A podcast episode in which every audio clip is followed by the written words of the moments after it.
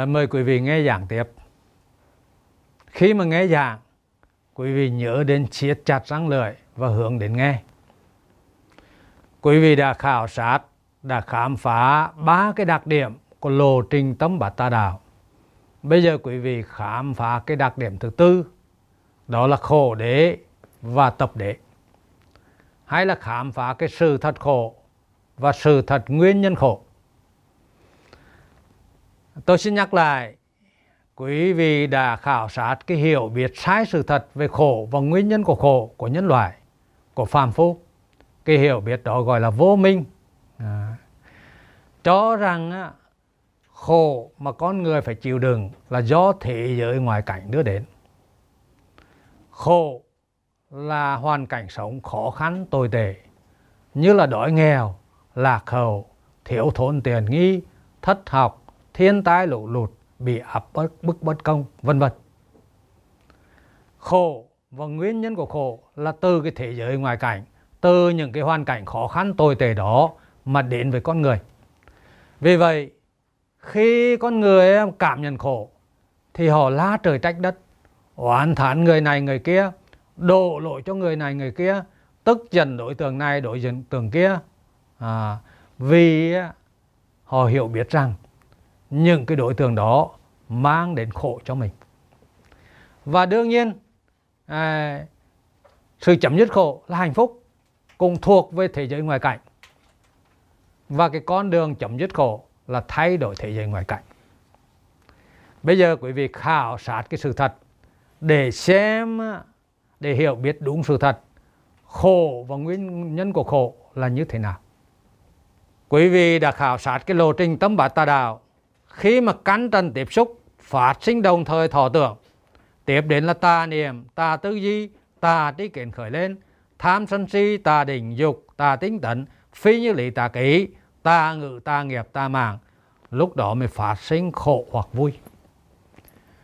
À, cuộc đời này có cả khổ cả vui. Nhưng vui thì ít khổ thì nhiều não nhiều mà nguy hiểm lại càng nhiều hơn. Và chúng ta khảo sát cái sự thật về khổ này, này cái thế giới ngoài cảnh là cái thế giới vật chất bao gồm căn và trần. Căn trần tiếp xúc nó mới phát sinh lộ trình tâm. Và cuối cùng nó mới phát sinh khổ. Vậy thì khổ nó thuộc về tâm chứ không phải thuộc về thế giới ngoài cảnh ừ. nguyên nhân khổ rồi quý vị sẽ thấy rằng là do tham sân si nó cũng là thuộc về tâm chứ không phải thuộc về thế giới ngoài cảnh.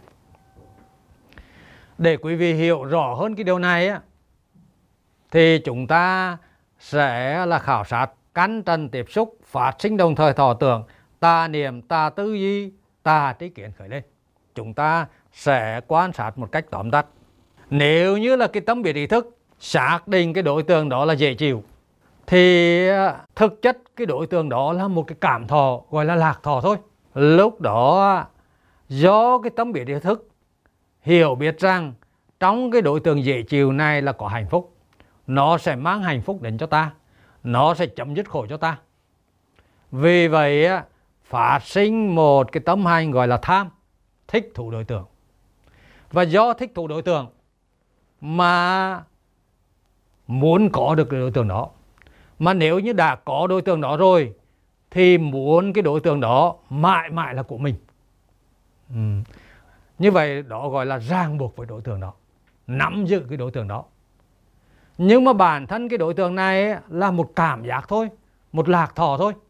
Cho nên là khi nó sinh lên rồi nó sẽ diệt đi. Vì vậy nếu đã ràng buộc với nó nắm giữ nó muốn nó mãi mãi là của mình thì khi nó mất đi sầu bi khổ não sẽ khởi lên. À, cái khổ này đặt tên là hoài khổ.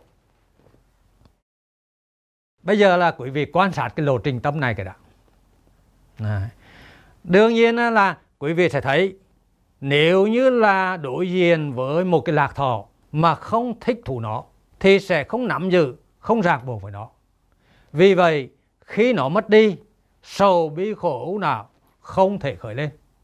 Vì vậy chúng ta kết luận rằng là tham ái đưa đến nắm giữ cái lạc thọ đó.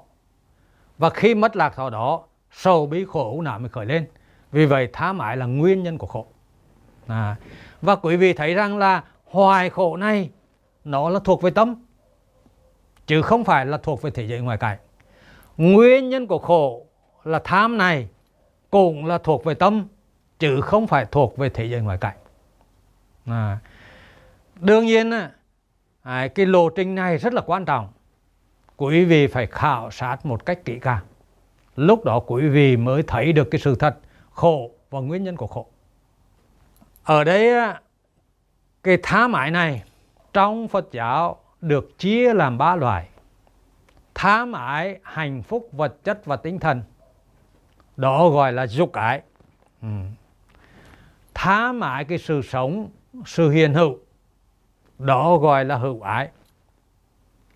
Và tham ái cái sự hiền hữu, không có thân xác mà như cả cái tôn giáo chủ trương có một cái linh hồn, thì tham ái cái sự hiền hữu của linh hồn ở một cái thế giới cực lạc. Không còn đau khổ, không còn thân xác thì cái tham ái đó gọi là phi hữu ái. À. cho nên nói một cái chữ tham, hay là ái, hay là gộp lại tham ái cũng được gồm có ba loại dục ái hữu ái và phi hữu ái.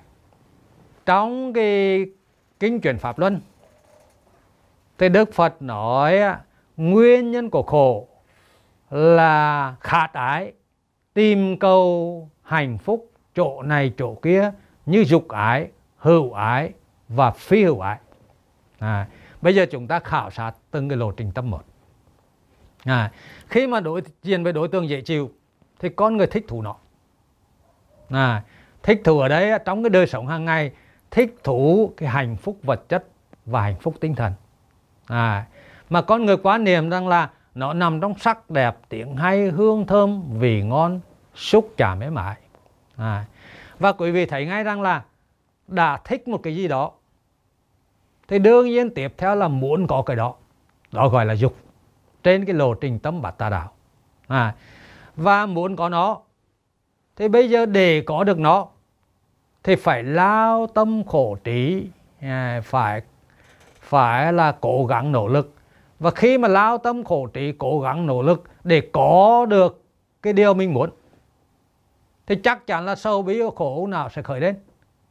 Thì như vậy có, quý vị có thấy rằng là do tham mà muốn là ràng buộc của đối tượng. Cho nên là muốn rồi thì sẽ tích cực rồi cố gắng nỗ lực lao tâm khổ trí. Thì lúc đó là sâu bí khổ não sẽ khởi lên? À, mà muốn có nó đó lao tâm khổ trí rồi mà không có được nó sâu bí khổ nào cũng khởi lên. À, có được nó rồi thì muốn nó tồn tại mãi mãi với mình. Và khi mà nó vô thường nó biến hoài biến diệt thì sâu bí khổ nào sẽ khởi lên? À, quý vị thấy rằng là à, con người thích cái gì thì muốn có cái đó muốn có cái đó thì phải phấn đấu nỗ lực để có được cái đó. Nhưng mà có được cái đó rồi thì nắm giữ. À, nhưng mà quý vị phải hiểu rằng muốn nó tồn tại mãi với mình nhưng mà vì nó là cảm giác nó sinh nó diệt ngay. Vì vậy khi mà không có cái cảm giác đó sầu bí khổ nào sẽ khởi lên. À, lại phải tìm kiếm một cái cảm giác khác. À, thì như vậy là do cái tìm kiếm như vậy mà sầu bi khổ nào sẽ khởi lên? Quý vị thấy rằng là ai cũng sợ mất cả phong Đấy, mất ờ, một trăm nghìn. Là người thì ờ, rất là tiếc. Đấy, người thì tiếc ít hay là người thì tiếc nhiều. Nhưng mà đó là biểu hiện khi mất cái gì đều có cái khổ. Khổ nó có nhẹ đến bao nhiêu hay là nó nặng bao nhiêu? Nó là là vi tế hay là nó mạnh liệt thì đều là biểu hiện của khổ cả. Đấy. quý vị thấy rằng là cái đời sống thế gian tất cả là vì à, thích à, vì tham muốn cái niềm vui hạnh phúc mà lao tâm khổ trữ suốt ngày đêm. Này cày cuộc suốt ngày đêm cho nên là sầu bi khổ não khởi lên. Rồi thì à, là có được cái gì thì nắm giữ muốn là nó của mình mãi mãi nên khi mất nó đi thì là khổ khởi lên. À, quý vị thấy rằng là à, thì dường như là một người có cái mức sống bình thường thôi hay là trung ờ, trung lưu hay là đại gia à, thì ai cũng là ràng buộc với mức sống đó nắm giữ mức sống đó sợ nó mất đi. À, nếu như là bây giờ là à, cái bữa cơm như vậy à, cái phương tiện xe cộ như vậy nhà cửa như vậy lương lầu như vậy đang sống bình thường như vậy thì bám víu lấy nó. Nhưng mà giả sử như là à, lương một tháng là 50 triệu bây giờ nó tụt xuống 20 triệu. Quý vị nói thấy là người đó có sâu khổ có cái đáng không? À, thậm chí là suy nghĩ về ngay cái đó liên tục uh, là đưa đến trầm cảm nữa. À, vì là con người mất cái gì là khổ về cái đó. À, mà quý vị sẽ thấy rằng cái vi tế ở cái chỗ này. Cái mất đó là mất cảm giác. Chứ không phải là mất cái cái vật chất đó. À, bởi vì khi vật chất đó tiếp xúc với sáu căn nó phát sinh ra cảm giác. Tham ái là tham ái cái cảm giác đó. Thích thú là thích thú cái cảm giác đó. Nắm giữ là nắm giữ cái cảm giác đó. Cái cảm giác nó sinh lên nó diệt. Thì khi mất đi á, là sầu bi khổ não khởi lên.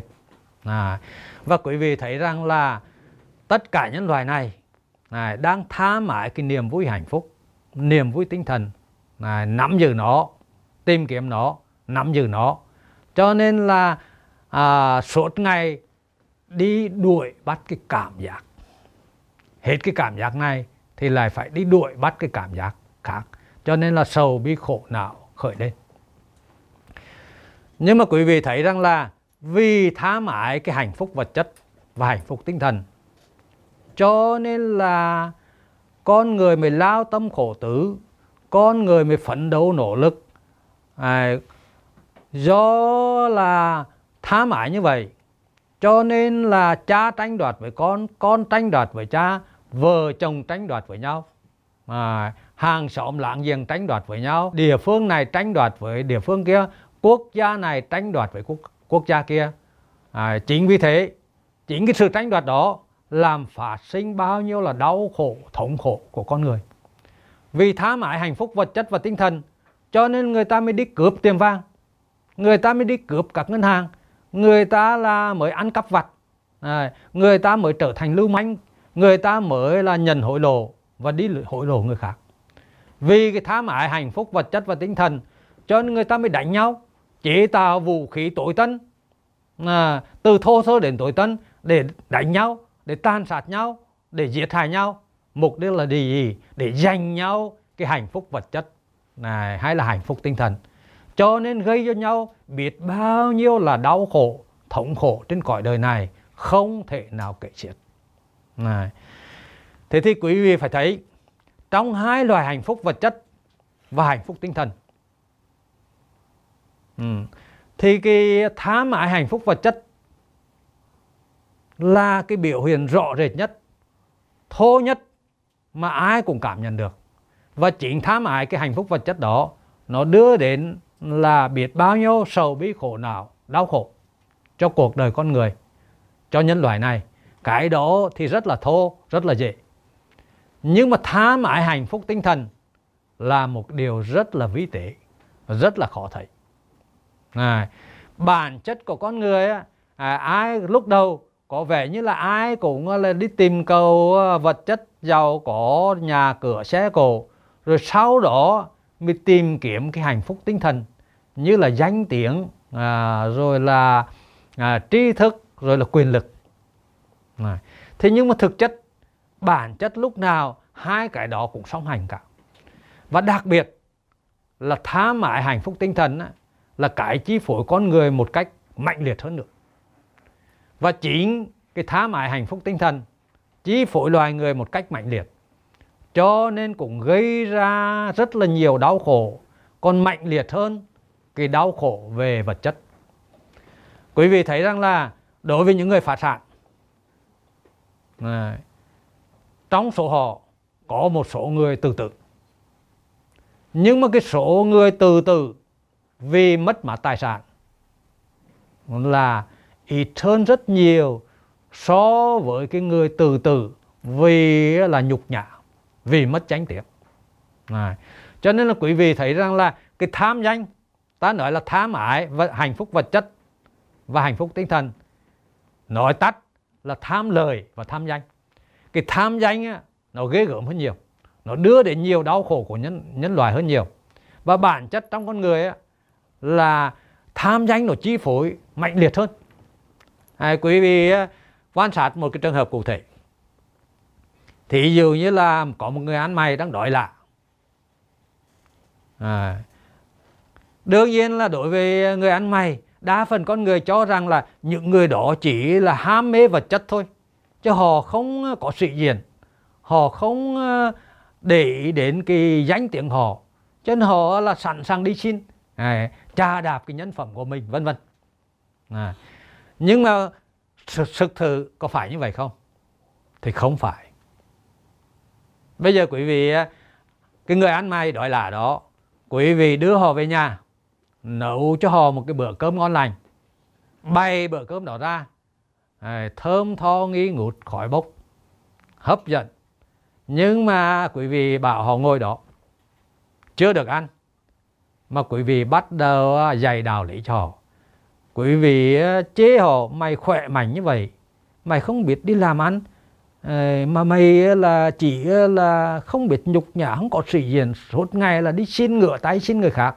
Tại sao mày không đi làm? Kể cả đi xin rửa bát, cũng có kiếm ra một miếng ăn. Tại sao mày không đi làm như vậy? À quý vị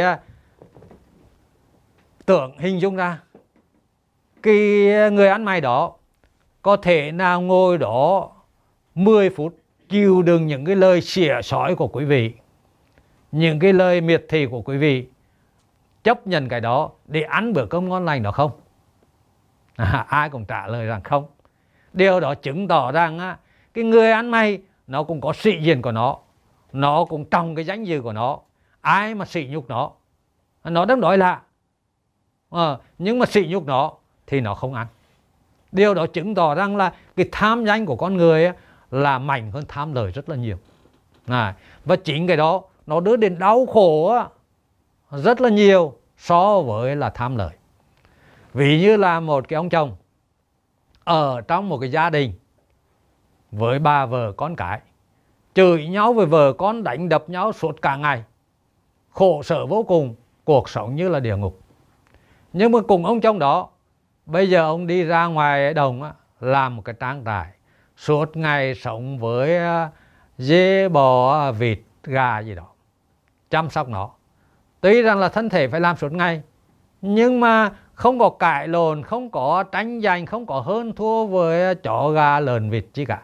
Cho nên là ông ta không có khổ như là ở trong nhà. À và quý vị thấy rằng là cái khổ đó là khổ thuộc về đời sống tinh thần phải không ạ. À cho nên cái tham danh, cái hơn thua, cái tiếng tam à, nó nó nó chi phối đời sống nhân loại rất là nhiều. À, rất là ghê gớm.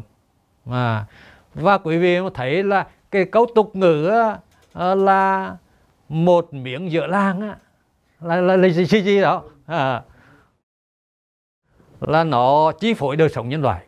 À, và quý vị thấy rằng là vì ờ, cái tham danh này cho nên là con người à, có đầy đủ à, tất cả mọi cái mảnh khỏe mọi cái mưu mèo à, để mà giành giật lấy cái vị trí của mình cái danh tiếng của mình.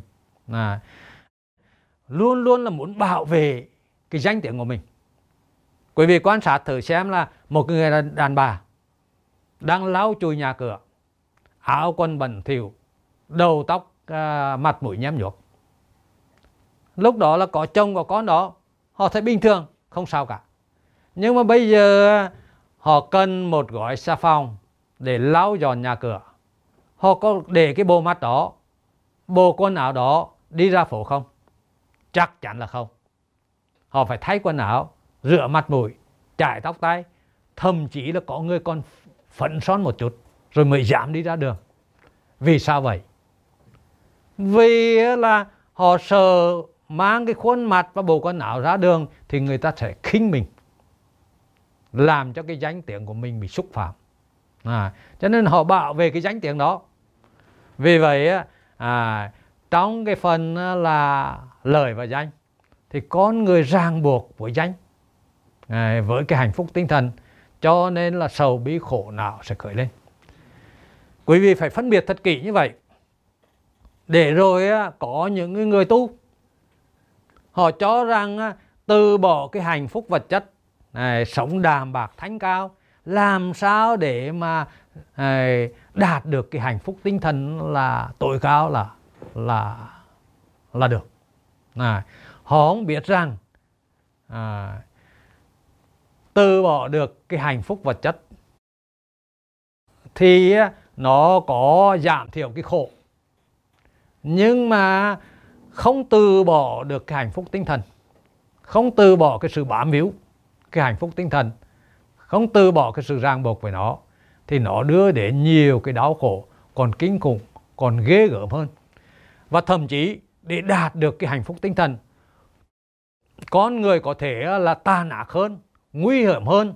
À, rất là nhiều khi mà tranh giành cái hạnh phúc vật chất quý vị à, xem trong cái phim tiểu ngào giang hồ cái nhân vật nhạc bất quân rất là hào hoa phóng nhã à, nhưng mà cái hành vi à, khi mà nhạc bất quân à, chiếm được cái tập tịch ta kiếm phổ để luyện tịch ta kiếm phổ ai mà luyện được tịch ta kiếm phổ thì là người đó sẽ đứng đầu võ lâm. À, thế nhưng mà tịch ta kiếm phổ là chỉ dành cho các hoàn quan. Những người bị thiện đi mới luyện được. Thế thế để đứng đầu võ lâm? Nhạc bất quân đã từ mình thiện mình đi bí mật thiện mình đi để luyện tịch ta kiếm phổ để để là đứng đầu võ lâm. À, cái hành vi nói đến gì?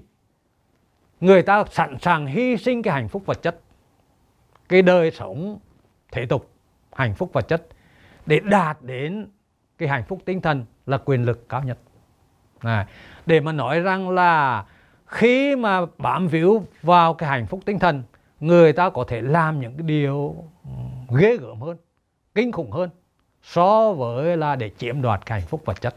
À, cho nên là quý vị thấy rằng là à, dục ái thá mại hạnh phúc vật chất và thá mại hạnh phúc tinh thần nó đưa đến những cái nỗi đau khổ những cái nỗi thống khổ của toàn thể nhân loại này. Này. quý vị đặc biệt rằng là à, cái hạnh phúc vật chất và hạnh phúc tinh thần á, thá mãi nó ràng buộc nó. Loài người hiểu lầm là do mình à, là, là, là thích thú vật chất cái thế giới vật chất. Cho rằng cái hạnh phúc vật chất hạnh phúc tinh thần là ở cái thế giới vật chất. Mình à, chiếm hữu được nó sở hữu được nó làm chủ được nó là mình có hạnh phúc. Nhưng mà họ không biết sự thật rằng là những cái gọi là hạnh phúc những cái mà họ phấn đấu à, những cái mà họ tham ái nỗ lực để phấn đấu nó nó chỉ là cả cảm giác. À, nó vô thường nó sinh lên rồi nó diệt đi nó vô chủ sở hữu. Có nghĩa là không thể nào làm chủ được nó không thể nào điều khiển được nó không thể nào sở hữu được nó. Này. vì vậy con người khổ, nguyên nhân của khổ là do cái hiểu sai đó. Từ cái hiểu sai đó mà phát sinh tham ái mà từ cái tham ái mới phát sinh cái ràng buộc, hoài khổ. À. thì đó là nói về dục cái nhưng mà cái tham ái thứ hai là hữu ái. Là tham ái cái sự hiền hữu, cái sự sống.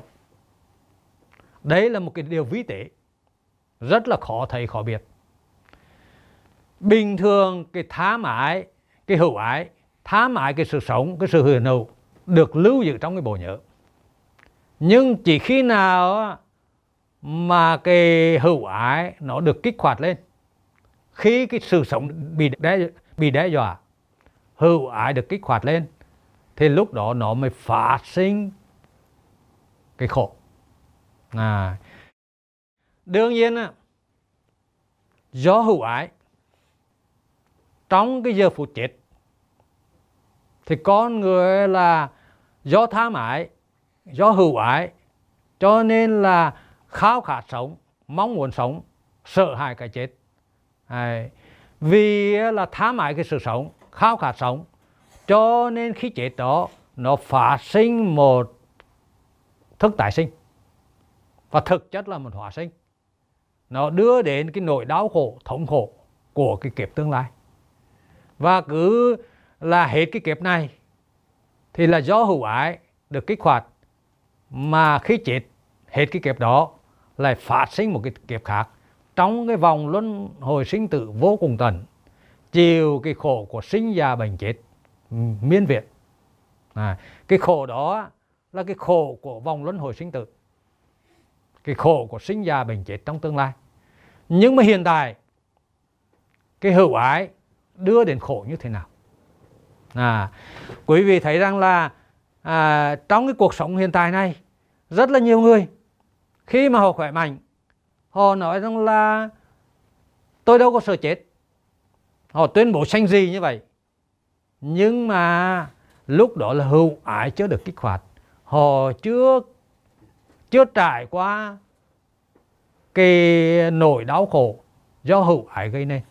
À, và quý vị thấy rằng là cái hữu ái này này nó còn mạnh liệt hơn là dục ái rất là nhiều lần. Ví dụ như là bây giờ có một tỷ phú ông ta có 100 tỷ đô la. Ừ. đương nhiên là phải lao tâm khổ trí như thế nào mới có được 100 tỷ đô la đó? À, yêu thích ràng buộc với 100 tỷ đô la đó là dục ái. Đương nhiên bây giờ mà mất nó quý vị tưởng tượng rằng là một cái tỷ phú có đang có 100 tỷ mà mất nó đi bỗng nhiên là bị lừa đảo hay bị cái gì đó vân vân à, là mất nó đi. Thì đau khổ kinh khủng hơn à. à, nhiều người không chịu đựng nổi. Nhưng bây giờ giả sử ông tỷ phú đó đang khỏe mạnh như vậy. Bỗng nhiên ông thấy khác là trên thân. Ông đến bệnh viện khám, xét nghiệm. Và có một hội đồng y khoa, cả cái giáo sư tiến sĩ hội trận. Rất là chính xác, phân tích tỉ mỉ. Và ra cái lời tuyên bố, ông bị ung thư gan 15 ngày nữa là chết. Vì ông ta say mê công việc khả quá, cho nên ông ta không để đến thân mình. Cho nên ung thư đến cái giai đoạn cuối như vậy mới thấy là cảm giác trên thân khác lạ. Và bây giờ nghe tuyên bố là 15 ngày nữa là chết.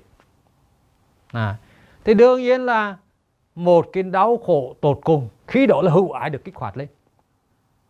Và cái nỗi tham sống sợ chết nó bắt đầu chiếm hữu toàn bộ cái tâm thức của ông ta.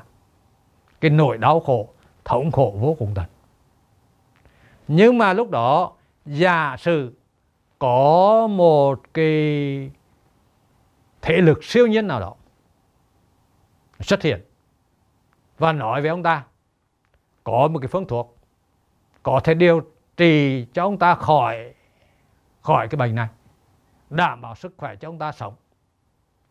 Nhưng mà ông ta phải trả giá toàn bộ tài sản 100 tỷ đô la đó. Quý vị nói rằng là ông ta có chấp nhận cái đề nghị đó không? À, chắc chắn là ông ta chấp nhận cái đề nghị đó. À, vậy thì à, lý do nào để mà ông ta chấp nhận cái đề nghị đó? Đó là hữu ái đó là tham sống sợ chết. À, và có phải hữu ái cái tham sống sợ chết này nó mạnh liệt hơn dục ái rất nhiều phải không? À, sẵn sàng từ bỏ đổi 100 tỷ đô la để đổi lại cái mạng sống. Ừ. thế thì quý vị mới thấy rằng là cái hữu ái nó mạnh hơn dục ái rất là nhiều. Và chính cái hữu ái khi mà bị kích hoạt lên nó đưa đến cái nỗi đau khổ khốn cùng. À, những cái người nào mà đối diện với cái chết thì lúc đó mới là thấy cái nỗi kinh hoàng mới thấy cái nỗi sợ kinh khủng. À, quý vị là đã từng đọc cái bài báo mô tả năm trước khi ra pháp trường. Ông ta là một cái giang hồ cồm cán ông ta là không sợ gì súng đạn. Bởi vì khi sinh thời, ông ta là không sợ gì súng đạn. Ông ta mới trở thành giang hồ mới có thể là là là chế phục được, chế ngự được nhiều cái đàn em dưới bàn tay của ông ta. À. Tuy rằng là đời sống hàng ngày, ông ta không sợ chết. Nhưng mà khi mà đọc bản án tử hình, khi mà chuẩn bị đưa ra trường bản, thì khi đọc được một vài câu đầu, thì hai chân ông ta khùy xuống, không thể nào đứng nổi được nữa. Và lúc đó, phải hai người sốc nách hai bên. Và ông ta cũng không thể nào tiếp tục đi, mà phải là hai người lôi ông ta đi ra pháp trường. Để nói rằng, khi mà đối diện với cái chết thực, hữu ái được kích hoạt lên, thì nỗi đau khổ, cái nỗi thống khổ, nó kinh khủng đến như nào. Bình thường ông ta có thể đối diện với súng đạn, nhưng mà ông tin vào cái khả năng của mình. Có thể áp đảo đối phương, có thể là chiến thắng đối phương. Chỉ có 80% là như vậy, còn khoảng 20% là có cái nỗi sợ. Nhưng mà 80% là áp đảo, cho nên hữu ái trước kích hoạt toàn diện. Và khi hữu ái đối diện với cái chết thất, khi mà đọc bản án tử hình thì không còn con đường nào cả. Bản lĩnh đến bao nhiêu thì tham sống sợ chết khởi lên thì cũng đưa đến cái nỗi khổ khốn cùng như vậy. À, và quý vị quan sát những cái ờ, là người tự tử họ thấy rằng là cái nỗi đau khổ cuộc sống này là khốn cùng rồi. Không thể nào chịu đựng nổi. Chỉ có cái chết mới chấm dứt được đau khổ này. Và cho nên là họ kiên quyết chọn cái chết tự sát để chấm dứt cái sự sống này. Nhưng mà khi tự sát đó bắt đầu hấp hối thì lúc đó là hữu ái nó kích hoạt lên. Lúc đó họ mới thực sự đối diện với cái chết thực. Và cái tham sống sợ chết được kích hoạt. Và lúc đó à, nhiều người được đưa đến bệnh viện. Thì những người đó đều là van xin bác sĩ cứu sống mình. Ừ. để mà nói rằng là lúc đó cái nội tham sống sợ chết được kích hoạt thì đưa đến cái nỗi đau khổ. Này cái nỗi đau khổ của của cái cái cái chết. Nó còn mạnh liệt hơn những cái cái nỗi khổ mà họ đang trải qua phải không ạ cho nên là khi mà đối diện cái, cái chết những cái nỗi khổ hàng ngày mà họ cảm nhận không thể nào chịu đựng nổi. Nhưng bây giờ nó là rất là nhỏ nhói trước cái nỗi khổ của sợ chết. À, thì quý vị sẽ thấy rằng là khi mà đối diện cái chết bất kỳ một con người nào à, trong cái quá trình hấp hối thì hữu ái được kích hoạt lên tham sống sợ chết. À, nó đưa đến cái nỗi khổ kinh hoàng trong cái tiến trình chết. À, cho nên cái nỗi khổ của con người khi mà chết là do hữu ái nó kích hoạt lên chứ không phải là bệnh tật. Những cái nỗi khổ của bệnh tật lúc đó là chuyện nhỏ. Này, so với cái nỗi khổ của hữu ái khi mà được kích hoạt lên à, và bình thường quý vị thấy rằng là người nào mà bệnh tật những cái bệnh nan y như là ung thư chẳng hạn họ đang đối diện với cái bản án tử hình. Ừ. thì lúc đó là hữu ái được kích hoạt tham sống sợ chết được kích hoạt. Cho nên là nó phát sinh một cái nỗi đau khổ à, rất là kinh khủng. Cái nỗi đau khổ vì bệnh thật trên thân là một cái phần rất nhỏ.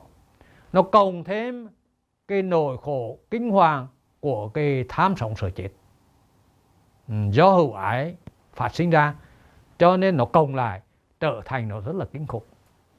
Cái người nào mà không có cái hữu ái nữa, thì khi chết, cái nỗi đau thể xác không đáng kể gì cả. Nó không đáng là bao cả.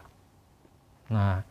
thế thì quý vị phải thấy rằng hữu ái nó kích hoạt bình thường trong cái đời sống này khi mà tính mạng bị đe dọa khi đối diện một con rắn à, hay là vân vân à, thì đều con người đều ờ, khởi lên cái nỗi sợ hãi đối với cái chết do hữu ái bị kích hoạt.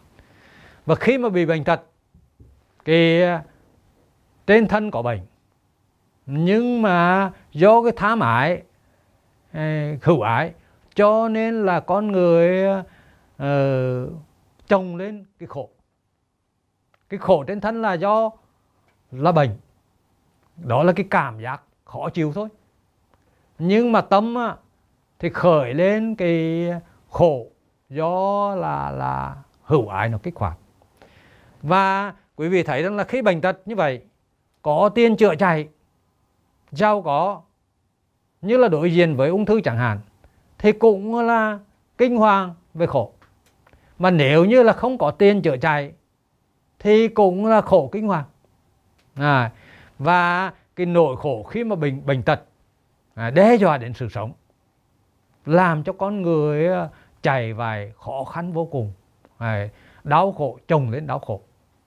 Quý vị đã từng nghe cái câu chuyện cách đây rất là nhiều năm kể về cái xóm trò thanh nhàn. À, nơi đấy là cả cái bệnh nhân chạy thiệt, chạy thần. Từ cả cái tỉnh khác, từ cả cái thành phố khác về Hà Nội để chữa bệnh. Bởi vì thời kỳ đó, chạy thần chỉ có bệnh viện trung ương thôi. Các tỉnh chưa có thể nào chạy thần. Và những người đó, họ ở quê hoặc ở thành phố khác, ở các tỉnh khác, vốn họ có tài sản, thậm chí là giàu có nữa cả. Nhưng mà bây giờ họ đã bán tất cả tài sản, nhà cửa rồi họ đưa vợ con hay là chồng con hay là người nhà ở cái xóm trọ đó. Hàng ngày là đi làm thuê để kiếm sống. Hàng ngày là đi nhặt nhảnh các cái đồ phế liệu để bán kiếm tiền, hoặc là đi xin tiền người khác. Để làm gì? Để duy trì cái sự sống hàng ngày. Rất là khó khăn, rất là nghèo đói. Và mục đích là để gì? Để được chạy thần một tuần vài ba lượt mục đích để làm gì? Để duy trì sự sống hàng tuần lệ này, quý vị thấy rằng là cái thảm cảnh họ họ đau khổ như thế nào? Nhưng mà nỗi đau khổ đó từ đâu sinh ra? Từ hữu ái mà sinh ra. Này, để quý vị thấy rằng là trong hai loài dục ái và hữu ái thì hữu ái đưa đến cái đau khổ nó còn ghê gớm còn khốc liệt hơn là dục ái à, không những là trong cái đời sống hiện tại mà sau cái chết tái sinh lại tiếp tục cái đau khổ à. như vậy thì à, quý vị sẽ thấy đa phần người tu học Phật giáo mới chỉ nhận thức được cái mức độ là dục ái là nguyên nhân của đau khổ. Còn họ chưa thấy được cái mức độ đau khổ còn ghê gớm, còn kinh khủng, còn thống khổ hơn là do hữu ái khởi lên. Thế thì dục ái rồi, hữu ái rồi, phi hữu ái là gì? Phi hữu ái này á, là cả cái tôn giáo chủ trương rằng có một cái linh hồn tồn tại trong thể xác này. Khi mà cái thể xác này tan ra thì cái linh hồn đó đi đầu thai. Có thể là đầu thai trở lại làm người hoặc là súc vật hoặc là con kiến, con dưng vân vân chịu cái nỗi đau khổ của cái đời sống. À, và như vậy linh hồn cũng phải chịu đau khổ. Thế thì họ chủ trương các cái cách thức tu hành để làm sao đầy đọa cái thân xác này à, nếu như là cái thân thể cái thân xác này mà hưởng thụ các dục lạc à, hưởng thụ các thứ hạnh phúc thì à, cái linh hồn đó sẽ yêu thích cái thân xác này vì thân xác này là đẹp đẽ là thơm tho là hưởng thụ các thứ dục lạc. Cho nên khi mà linh hồn đã yêu thích cái thân xác thì à, hết cái thân xác này nó sẽ tìm cái thân xác khác để đầu thai. Và như vậy nó có thể đầu thai vào thân xác khác hoặc là con run con dế con bò vân vân là chịu cái nỗi thống khổ. À, cho nên họ chủ trương là phải hành hạ cái thân xác này bằng đủ mọi cái hình thức khổ hạnh à, họ là đứng một chân hay là chỉ ăn là vỏ cây hay là dùng roi đánh vào thân mình hay là ngồi giữa nắng hay đầy đọa thân xác này. Để cho cái thân xác này á là nó khô khốc nó càn kiệt nó dơ dãi nó bẩn thỉu nó ô ế để là linh hồn chán ghét cái thân xác này. Và khi mà linh hồn chán ghét cái thân xác này á thì lúc đó nó không còn tìm cách đi đầu thai. À, và khi mà người đó chết thoát linh hồn thoát ra thì nó sẽ trở về với là đại ngã hay là thiên đường cực lạc hay là trở về với chúa vân vân như là các tôn giáo khác nhau chủ trương. À, thì như vậy là à, do yêu thích cái linh hồn hiện hữu ở một cái thế giới cực lạc không có có cái thân xác này đó gọi là phi hữu ái. Vì vậy mà họ à, chịu biết bao nhiêu là đau khổ hành hạ thân xác đau đớn trong cái đời này và không những thế sau khi mà họ chết thì cái hỏa sanh của họ tồn tại một cái khoảng thời gian lâu dài rất là lâu dài và chịu bao nhiêu là đắng cái thống khổ của cái kiếp sống hỏa sanh. Nó còn kinh khủng hơn cái đời sống loài người nữa. À, và nhưng mà quý vị sẽ thấy vì cái phi hữu ái như vậy nó đưa đến các cái đau khổ như vậy. Nhưng mà phi hữu ái nó còn mạnh hơn hữu ái nữa à, quý vị đã từng nghe nói đến là những cái người hồi giáo cực đoan. Họ được nhồi sò họ được tuyên truyền rằng là nếu như là tử vì đạo đánh bom tự sát thì sau cái chết nổ bánh sạc ra linh hồn thoát ra và linh hồn sẽ về thiên đường. Tại nơi đấy sẽ có 72 tiên còn trinh nguyên sẽ làm vợ họ. À, và vì được nhồi sò như vậy cho nên là họ thích thú cái cảnh giới đó. Về cái thiên đường cực lạc, linh hồn lúc đó là có bà 72 tiếng làm vợ. Và vì say đắm tham ái phi hữu ái như vậy, cho nên là họ sẵn sàng đánh bom tự thát họ không sợ chết, thậm chí là cảnh sát gỡ bom ra xung quanh người họ. Họ còn tiếc rẻ, họ còn than phiền là không còn là là được tự vì đạo để lên thiên đường, như là hiểu biết họ nữa này. thì thì như vậy, cái lộ trình tâm nếu như là cái tâm biết ý thức xác định cái đối tượng đó là dễ chịu, thì tham khởi lên, do tham khởi lên mà ràng buộc với đối tượng đó và do ràng buộc mà làm phát sinh hoài khổ cái lộ trình ờ, tâm ờ, thứ hai là nếu như là cái tâm biết ý thức xác định cái đối tượng đó là khó chịu, thì ờ, cái hiểu biết cái nội dung của tâm biết ý thức biết cái đối tượng đó trong cái đối tượng đó là có khổ. Nó sẽ mang đến khổ cho ta. Nó sẽ làm cho ta khổ.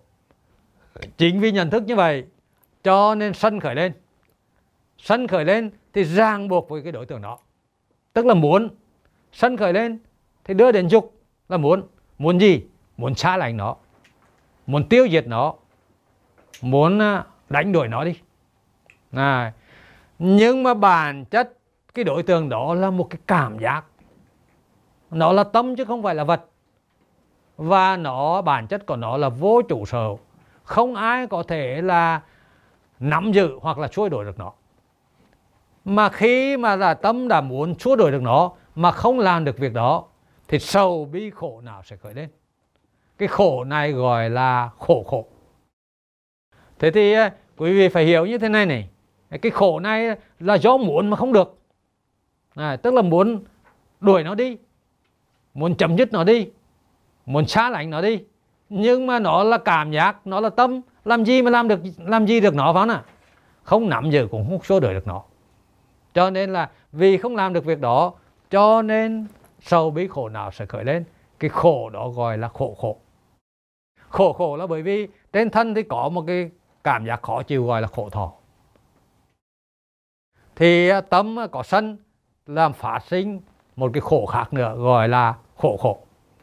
Cái lộ trình tâm này nó rất thô.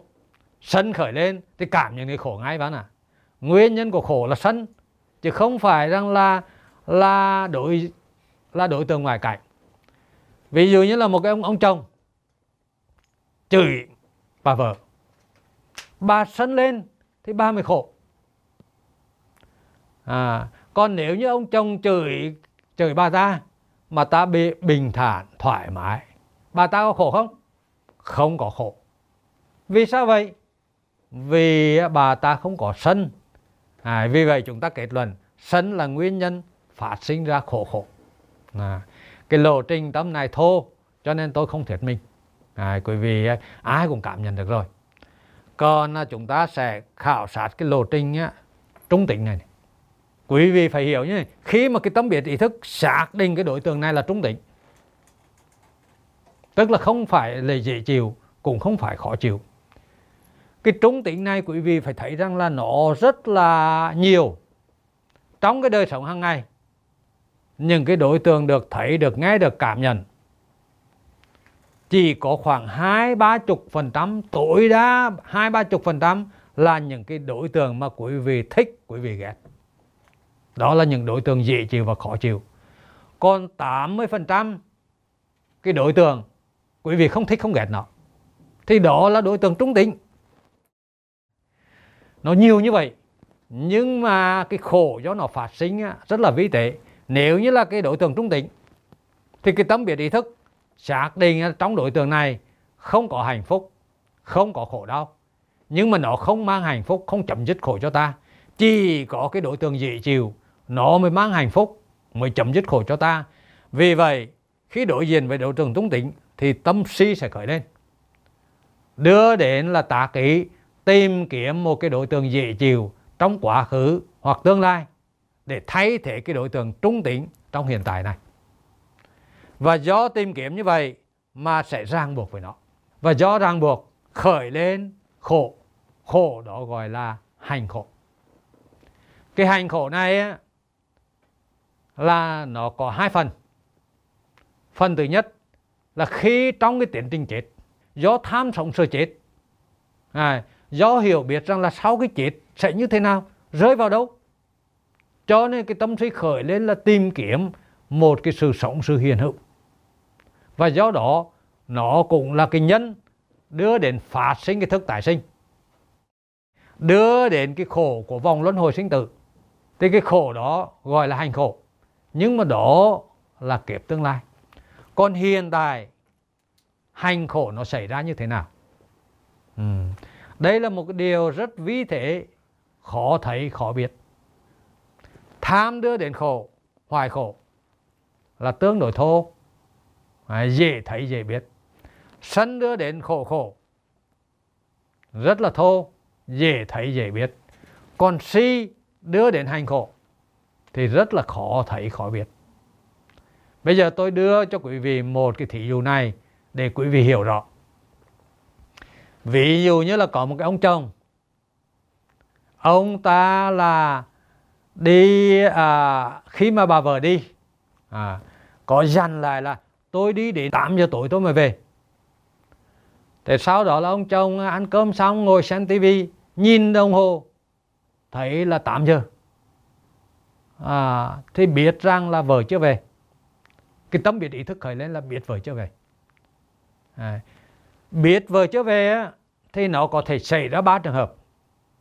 Một là biết vợ đang ở lại cơ quan để trần để nhận 50 triệu tiền thưởng. Vì đông người quá không thể nào nhận được ngay cho nên là về trễ. À, thì đó là một cái đối tượng dễ chịu và lúc đó tham khởi lên. À, tham khởi lên thích thú cái đối tượng cái chuyện đó. Nhưng mà trường hợp thứ hai là biết vợ chưa về. Nhưng mà vừa nghe một thằng bạn gọi đến là tao thấy vợ mày đi với thằng kia vào cái nhà nghỉ nọ. Thì đó là một cái đối tượng khó chịu cho nên sân khởi lên tức giận khởi lên tam bành khởi lên. À, đó là trường hợp thứ hai chúng ta đã khảo sát rồi. Còn trường hợp thứ ba biết vợ chưa về nhưng mà không xác định được là như thế nào cả. Đó có phải là trúng tính không? À, không dễ chịu, không có chịu. Thì khi trúng tính như vậy, tâm suy sẽ khởi lên để tìm kiếm một cái đối tượng để thay thế cái trúng tính này. À thì lúc đó, tâm suy sẽ khởi lên, ta cái đưa đến cả cái lộ trình tâm suy nghĩ. Sao mà đến giờ này chưa về nhỉ? Có bị tai nạn ở đâu không? Mà tai nạn thì bây giờ là tìm ở đâu? Nằm ở bệnh viện nào? Ai đi tìm cho. Chẳng nhẽ là bỏ nhà đấy là không ai trong nhà. À và khi mà suy nghĩ như vậy thì sầu bi khổ não sẽ khởi lên. Khổ đó gọi là hành khổ. Ừ. Thế thì anh ta cứ ngồi suy nghĩ. À, suy nghĩ liên miên man có thể là có những chuyện khác. Nhưng mà hệ là khởi lên vợ chưa về thì là bắt đầu là suy nghĩ vợ ở đâu. À, cứ đoán này đoán kia đoán già đoán non. Đi về thằng này hay thằng kia làm việc này hay việc kia hay là tai nạn hay vân vân. À, khởi lên là uh, hàng giờ liên liên tục. À, không biết rằng là có đi với thằng kia không nhỉ? Vân vân. À, và trong cái hàng giờ suy nghĩ đó hành khổ sẽ khởi lên. À, thế thì quý vị biết rằng là cái hành khổ nó cũng thuộc về tâm và nguyên nhân của hành khổ là cái tâm trí này phải không ạ? Quý vị thấy rằng là đó là một cái ví dụ để thấy rằng là cái tâm trí nó khởi lên à, là nó liên tục trong cái đời sống hàng ngày. Nhưng mà mỗi một lộ trình tâm thì sinh lên rồi diệt rất là nhanh chóng. Cho nên là hoài khổ khổ khổ, hành khổ này cũng sinh lên rồi diệt đi rất là nhanh chóng. À. như vậy đến đây thì quý vị à, hiểu một cách rõ ràng hiểu một cách đúng sự thật. À, khổ là bao gồm hoài khổ khổ khổ hành khổ. Nguyên nhân của khổ là tham là sân là si.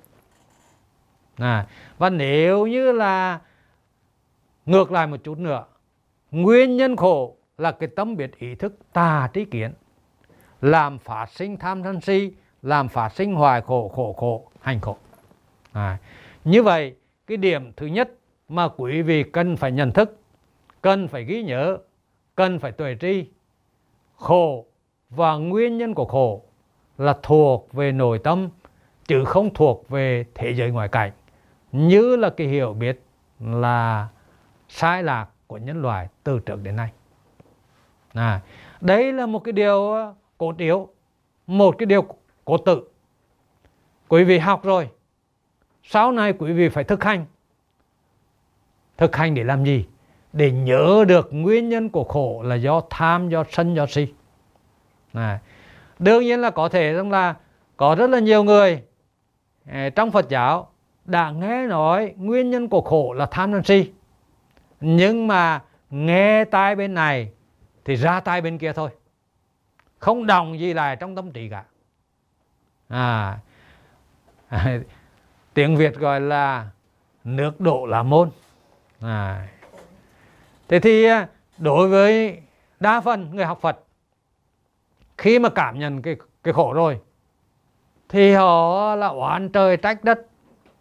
Họ là đổ lỗi cho người này người kia tức giận à, người này người kia à, bực bội cái cái này cái kia. Vì sao vậy? Vì họ cho rằng nguyên nhân của khổ là từ những cái đối tượng đó mà đến với mình còn bây giờ nếu như là học cái này, tư duy rồi thực hành à, một cách sâu sắc, một cách ờ, là chuyên cần, để làm gì? Để nhớ được nguyên nhân của khổ là do tham sân si. Và giả sử nếu như là quý vị cảm nhận được cái khổ rồi, mà quý vị nhớ ngay được nguyên nhân khổ là tham sân si, thì quý vị đâu còn là la trời trách đất còn oán thán người nọ người kia còn là chửi bới người này người kia còn oán trách còn đổ lỗi cho người này người kia được nữa à, vì vậy à, cái điều này là quý vị phải ghi nhớ phải khắc sâu để quý vị uh, liếc mắt qua cái là quý vị uh, nhớ ngay biết liền là nguyên mọi cái nguyên nhân của khổ trên đời là do tham do sân do si à có một cái điều mà quý vị cũng cần phải hiểu biết đúng như thật, mà thuật ngữ Phật học gọi là tuệ tri quý vị thấy rằng là tất cả nhân loại này, dù là già, trẻ, gái, trai, giàu, nghèo ngũ trí, dù là sắc tộc, tôn giáo nào ừ. cho dù là tổng thống nước mỹ cái quyền lực rất là to lớn cho dù là một người ở trong tù, cho dù là một cái tỷ phú giàu nhất thế giới, hay là một cái người đang ăn xin ngoài chợ thì cái lộ trình tâm của họ đều giống nhau. Nghĩa là khi đối diện với đối tượng dễ chịu, thì tham đưa đến ràng buộc, đưa đến hoài khổ. Khó chịu thì sân đưa đến ràng buộc, đưa đến khổ khổ. Trung tịnh thì si đưa đến ràng buộc đưa đến hành khổ. Vậy thì là ai ai cũng có hoài khổ cũng có khổ khổ cũng có hành khổ cả. Và như vậy tất cả nhân loại này đều bình đẳng về khổ. Ừ.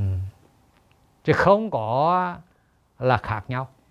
Này, lộ trình tâm bản chất đều là giống nhau. À, và à, đều có hoài khổ khổ khổ hành khổ. Nó biểu hiện ra các hình thức khác nhau thôi. Chứ còn bản chất của nó là giống nhau hết. Đây là một cái sự thật phổ quát. Cho nên nó gọi là khổ đế. Là cái chân lý là cái sự thật về khổ. Nó có cái tính chất phổ quát. À, đúng cho tất cả nhân loại.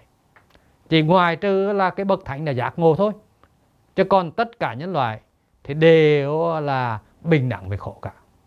À, nhân đây thì tôi xin kể một cái câu chuyện để là quý vị thư giãn để quý vị ờ, hiểu rằng là nếu như là thay đổi được nhận thức thì ờ, là cuộc đời nó sẽ thay đổi.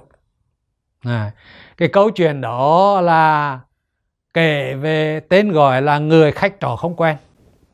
Ừ tôi không trực tiếp đọc cái câu chuyện này tôi chỉ nghe kể lại. Và tôi kể lại cho quý vị như thế này. Vào một cái đêm khuya khoắt à, tại một cái khách sạn ở một cái thành phố có một người người đến tìm một cái phòng trọ. Nhưng ông chủ khách sạn nói thì ở đây là hết phòng trọ rồi. Nhưng mà còn một cái giường duy nhất. Vì trong cái phòng trọ đó là có hai giường. Nhưng mà đã có một người ngủ trên một con giường còn một cái giường trống cái người mới đến này á à, không hài lòng à, không không muốn ờ, là ở lại chỗ đó. À, có thể là ông ta không muốn làm phiền cái người ờ, khách đang ngủ. Cho nên ông ta muốn đi tìm một khách sạn khác. Thế ông chủ à, có một câu pha trò rất là hài hước. Ông ta nói là tôi khuyên ông ở lại đây đi. À, vào cái giờ này ông có đi tìm kiếm toàn bộ thành phố này ông cũng không thể nào tìm được một cái căn phòng còn trống và khi ông quay trở lại đây thì chắc chắn rằng là cái căn phòng này à, cái cái giường này cũng không còn nữa. Thì, thì nghe cái lời khuyên như vậy hai hướng như vậy thì ông này ở lại. À, và để không làm phiền cái người khách khách trò không quen trong cái phòng đó ông ta rọn đèn đi vào cái phòng của mình không bật đèn. Thế thì khi ông ta đang rọn đèn như vậy thì ông ta nghe một cái giọng nói rạo hoạch nếu như là ông không muốn bật đèn á, thì ông đi tới trước ba bước và quay sang bên phải ba bước thì đó là giường của ông. Cái người mới đến làm theo và nằm lên cái giường của mình nhưng mà trằn trọc không ngủ được. Cái người à, khách trò không quen cùng phòng chắc là cũng trằn trọc không ngủ được. À, không biết là vì lý do là bị thức giấc hay sao? Thế thì là một lúc sau cái người đó mới lên tiếng. Ông đến cái thành phố này làm cái gì vào cái giờ khuya khắt này? Cái câu nói hàm ý như là trách ông ta làm cho mình là không ngủ được. Ừ. thế thì cái người mới đến trả lời nói rằng là tôi đến đây vì một cái việc rất là quan trọng. À, thì người kia gắt gỏng nói quan trọng như thế nào? À, quan trọng lắm tôi không thể nào là tiết lộ được. À, và tiếp theo thì ông ta nghe một cái giọng rất là châm chọc à, rất là mỉa mai. Cái việc gì quan trọng thế hay là ông đến đây để là từ từ à. thì sau cái câu nói châm chọc mỉa mai đó cả hai rơi vào im lặng rất là căng thẳng và không chịu đựng nổi cái sự im lặng căng thẳng đó cho nên người mới đến mình chia sẻ. Nói rằng tôi đến đây một cái việc quan trọng tôi không thể tiết lộ bí mật đó cho ai. À, là cái câu chuyện là tôi có một cái đứa con trai nhỏ 7 tuổi. Cứ sáng sáng nó đi học nó đi qua nó bắt gặp một cái đoàn tàu. Trên đó có rất là nhiều người đi trên cái đoàn tàu đó cái thằng con tôi hôm nào nó cũng vẫy cái bàn tay của nó theo cái đoàn tàu. Nhưng mà không có ai vẫy nó lại cả. Hôm nào cái đứa bé nó cũng về, nó cũng hỏi, nó thắc mắc đối tôi, ba ơi, tại sao trên tàu có nhiều người như vậy? Mà con vậy vậy mãi mà không ai vậy lại con cả. Và đứa bé nó càng hẻo hắt, nó càng à, khô hẻo đi. Buồn bã, buồn tội không tôi không thể nào an ủi cho nó được. À, và khi nói như vậy khi nghe nói vậy cái người khách trò không quen thì à, mới à, nói lên vậy thì ông định đi đến đây vào cái giờ khuya khoát này để là ngày mai ông sẽ đi cái đoàn tàu đó ông sẽ che mặt lại và vậy cho đứa con của ông chữ gì? À, thế thì người mới đến nói là đúng như vậy. Và tôi phải làm cái điều này bí mật. Ừ. người khách trò không quen. Gắt cọng nói lừa dối. Chính ông đang lừa dối bản thân ông. Và ông lừa dối cả cái đứa con của mình. Thì người khách trò mới đến nói rằng là, tôi biết là tôi đang lừa dối bản thân mình và lừa dối cả đứa con của mình. Nhưng mà tôi không thể nào làm khác được tôi phải cứu lấy cái đứa con của mình. Không thì nó sẽ héo hắt nó sẽ chết mất. À. và cái câu chuyện đến đó à, là chìm vào giấc ngủ. Hai người ngủ rất là say. Cái người mới đến sáng mai tỉnh dậy thì mặt trời đã lên cao. Ông ta lỡ chuyện tàu sáng. Buồn bà ông ta trở ra tạm biệt cái ông chủ khách sạn và trở về nhà nhưng trước khi rời khách sạn thì ông ta hỏi cái ông chủ nói là cái người khách trò ngủ cùng tôi đêm qua là ai vậy? Mà ông ta châm chọc cay đắng như vậy. Thì ông chủ khách sạn nói tôi cũng không biết ông đó là ai nhưng mà tôi biết là ông ta bị à, cụt một chân. À, và đi một đôi nàng ngộ. Khi mà người khách trò không quen à, là trở về nhà thì cái đứa con nhỏ từ trong nhà nó chạy ra nó reo lên bố ơi bố ơi hôm nay đã có người à, là vậy thai con rồi. À thì người này thấy kỳ diệu quá. Chắc là chúa đã phù hộ cho mình đã là thay có người thay mình làm việc đó. Mình không phải lừa dối mình không phải lừa dối con mình được nữa nữa. À, thế thì là ông ta rất là vui sướng. Đứa con cứ là ríu rít cứ khoe vui cười. À, nó đã tươi cười trở lại. Và ông ta hỏi rằng là à, con có nhìn thấy cái người mà vậy con không? À thì đứa con nói con nhìn thấy ông ta cười rất là tươi. Ông ta cứ vậy mãi vậy mãi cho đến cái đoàn khúc quanh ông ta còn đưa ra cả một đôi nàng gỗ. Câu chuyện đó là kết thúc. Nhưng mà à, cái câu chuyện này phải được hiểu theo nghĩa bóng tác giả muốn nói đến cái sự vô cảm của con người trong cái cuộc sống hiện đại. Nó sẽ giết chết con người. Nhưng mà may sao từ trong thầm sâu tâm thức à, cái cái cái lòng thương người à, nó vẫn là có nó vẫn ở sau trong tâm thức nó có thể trỗi dậy và chính cái sự quan tâm lẫn nhau cái sự thương yêu lẫn nhau mới có thể giúp cho nhân loại thoát qua lạnh cảm giúp cho nhân loại tồn tại. Đó là cái ý nghĩa nhân văn của câu chuyện. Nhưng mà chúng ta sẽ hiểu câu chuyện này theo cái ý nghĩa mà chúng ta vừa học. À, chúng ta thấy rằng cái hiểu biết à, của nhân loại thì là cho rằng là khổ thuộc về hoàn cảnh sống. Nhưng mà khi mà hiểu biết đúng sự thật thì tất cả nhân loại này à, cho dù là giàu nghèo ngũ trí thì đều là bình đẳng với khổ. À, và câu chuyện này á, lúc đầu mô tả cái người à, tàn tật cụt chân anh ta là có cái thái độ cay đắng khiêu khích đối cuộc đời. Bởi vì anh ta là tự ti về cái chân cụt của mình. Anh ta cảm thấy mình bị thua kém. À, cảm thấy mình đau khổ. Còn là những người kia lành lặn thì họ sung sướng họ hạnh phúc. À, và do anh ta nhận thức rằng là chỉ có mình khổ thôi. Còn những người kia sung sướng. Cho nên anh ta tự ti anh ta cay đắng anh ta mỉa mai anh ta nhả bạn cuộc đời với cái thái độ á, của cái đêm đó.